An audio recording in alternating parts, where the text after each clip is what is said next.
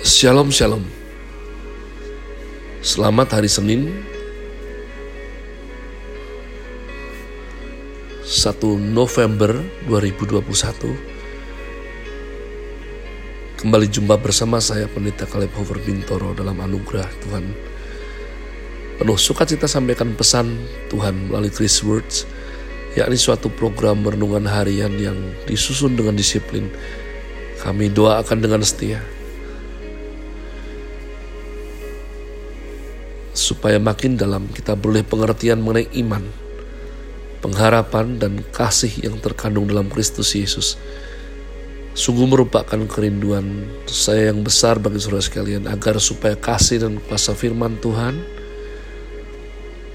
setiap hari tidak pernah berhenti menjamah hati kita.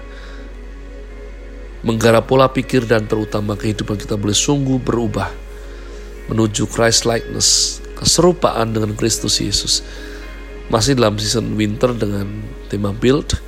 Chris Word hari ini saya berikan judul pengakuan iman rasuli bagian 59. Pengakuan iman rasuli bagian ke-59 ma Tuhan.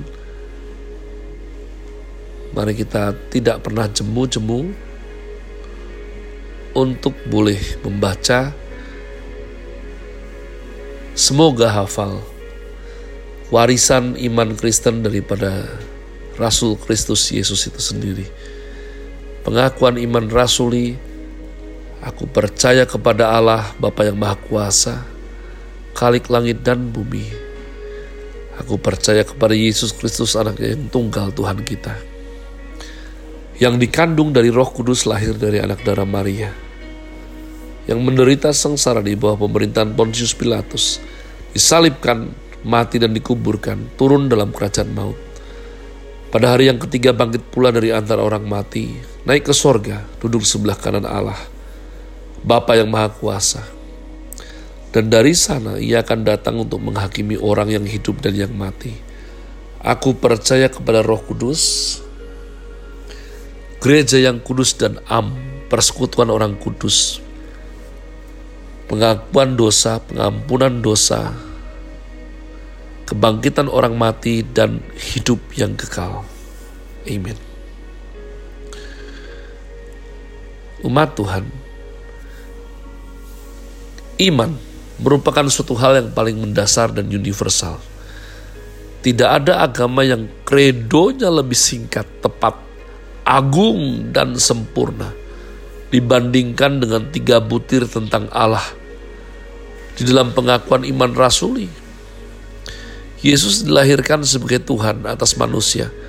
Pada saat Kaisar pertama Romawi mengangkat dirinya sebagai Tuhan dan menganggap seluruh warga kekaisarannya sebagai miliknya. Ia mengklaim hidup, kebebasan kekayaan dan segala milik warganya sebagai miliknya. Mereka yang tidak memanggilnya sebagai Tuhan dipenggal kepalanya. Yerusalem dan Yudea menjadi satu-satunya bangsa yang diberi kelonggaran untuk boleh tidak menyebut kaisar sebagai Tuhan. Tetapi tidak lama kemudian kelahiran Tuhan Yesus mengubah situasi ini. Kini manusia Yesus dipanggil sebagai Tuhan. Maka pembunuhan berjalan lagi. Ratusan ribu orang Kristen dibunuh karena imannya. Tapi hal ini tidak dapat menghentikan mereka untuk percaya kepada Kristus Yesus.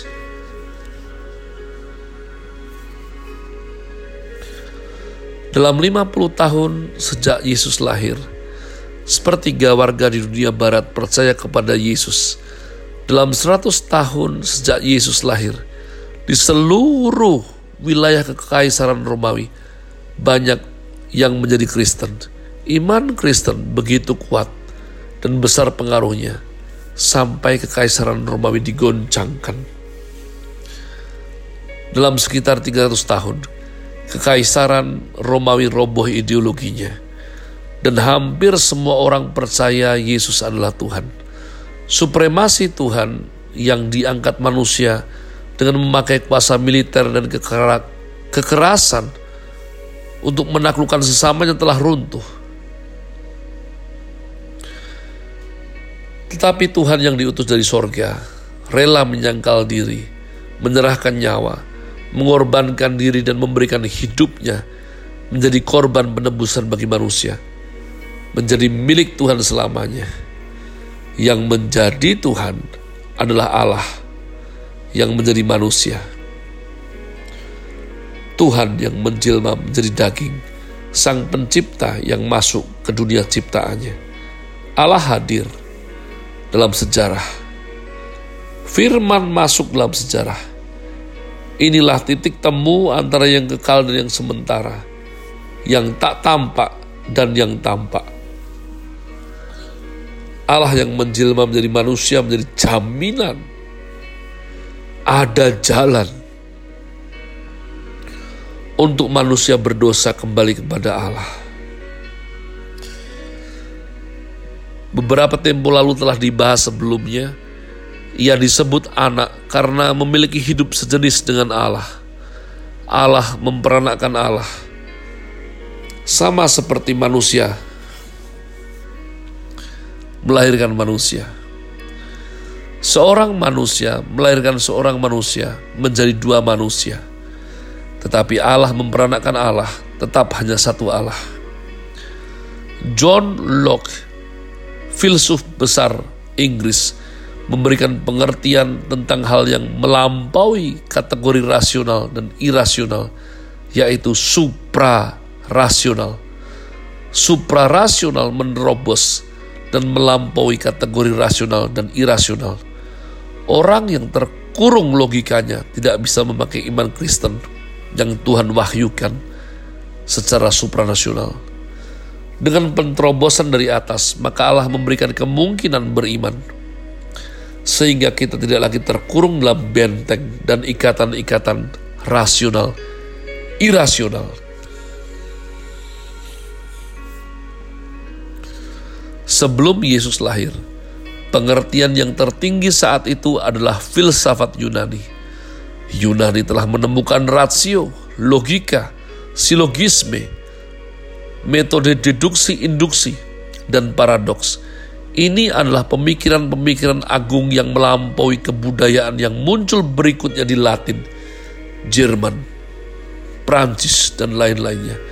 Meskipun demikian, orang Yunani tidak bisa melampaui ikatan logika yang menjadikan kebudayaannya sangat mementingkan rasio di atas dan melampaui rasio hanya mungkin dipahami melalui wahyu Tuhan dalam Alkitab.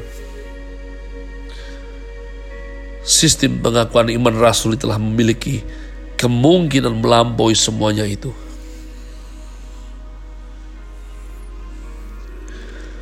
Orang Yunani kuno menyelidiki bahwa manusia menteliti dan mempelajari alam, mempelajari dalil-dalil alam, mencari asal-usul dan mengerti kausalitas alam. Dari situ ditemukan ilmu-ilmu alam. Jika mereka ditanya, apa itu alam? Mereka akan menjawab, alam itu seperti ini dari dulu, sekarang, dan selama-lamanya. Begini tidak berubah. Itulah static nature, konsep alam yang statik. Manusia ada di dalam alam, bagian dari alam, peneliti alam, dan penemu-penemu ilmu-ilmu alam. Dalam hal ini, alam mengurung membatasi manusia. Inilah konsep orang Yunani. Umat Tuhan, kedatangan Tuhan Yesus ke dunia merupakan sesuatu yang lebih tinggi daripada logika orang Yunani Tuhan Yesus menterobos dari supra alam masuk ke dalam alam. Pengakuan iman rasuli mengekspresikan kesadaran yang Tuhan berikan kepada manusia. Percaya bahwa di luar alam ada Sang Allah yang adalah pencipta, kalik langit dan bumi. Dan yang mengirim Kristus turun berinkarnasi. Di sini perbedaan penyelidikan sistem logika orang Yunani dibandingkan dengan pencerahan Kristus melalui inkarnasi dari supra alam masuk ke alam. Ini adalah perbedaan sistem tertutup versus sistem terbuka. Dalam pemikiran Yunani, ilmu pengetahuan didapati melalui metode sistem tertutup yang mencoba menjelaskan tentang alam. Sedangkan Tuhan Yesus memberikan terobosan memakai sistem terbuka untuk mengerti. Pada awal abad ke-20, seorang filsuf yang terkenal Thomas Kuhn berkata tentang pergeseran paradigma, paradigma shift.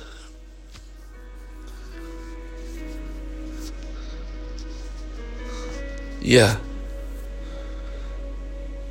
yaitu perubahan paradigma yang dahulunya memakai sistem tertutup, sekarang menjadi sistem terbuka. Sejak era pra-Sokrates sampai era pencerahan, semua menjelaskan alam semesta menggunakan sistem tertutup. Sedangkan Alkitab mengandung sikap yang terbuka, yaitu menjelaskan melihat alam semesta bukan ada pada dirinya sendiri. Sorga memuliakan Allah, menceritakan segala karya agung Allah. Seluruh alam semesta memamerkan rencana, desain, dan hikmat Allah Sang Pencipta. Hal ini dilakukan bukan melalui proses rasio, mengerti alam, tetapi melalui iman mengenal Allah yang di atas alam semesta. Di sini kita bukan melalui rasio mengerti alam, tetapi melalui iman mengenal Allah yang mencipta dan di atas alam semesta. Saya berdoa sungguh, sungguh berdoa supaya saudara mengerti sungguh hal ini. Have a nice day. Tuhan Yesus memberkati saudara sekalian. Sola. Grazie.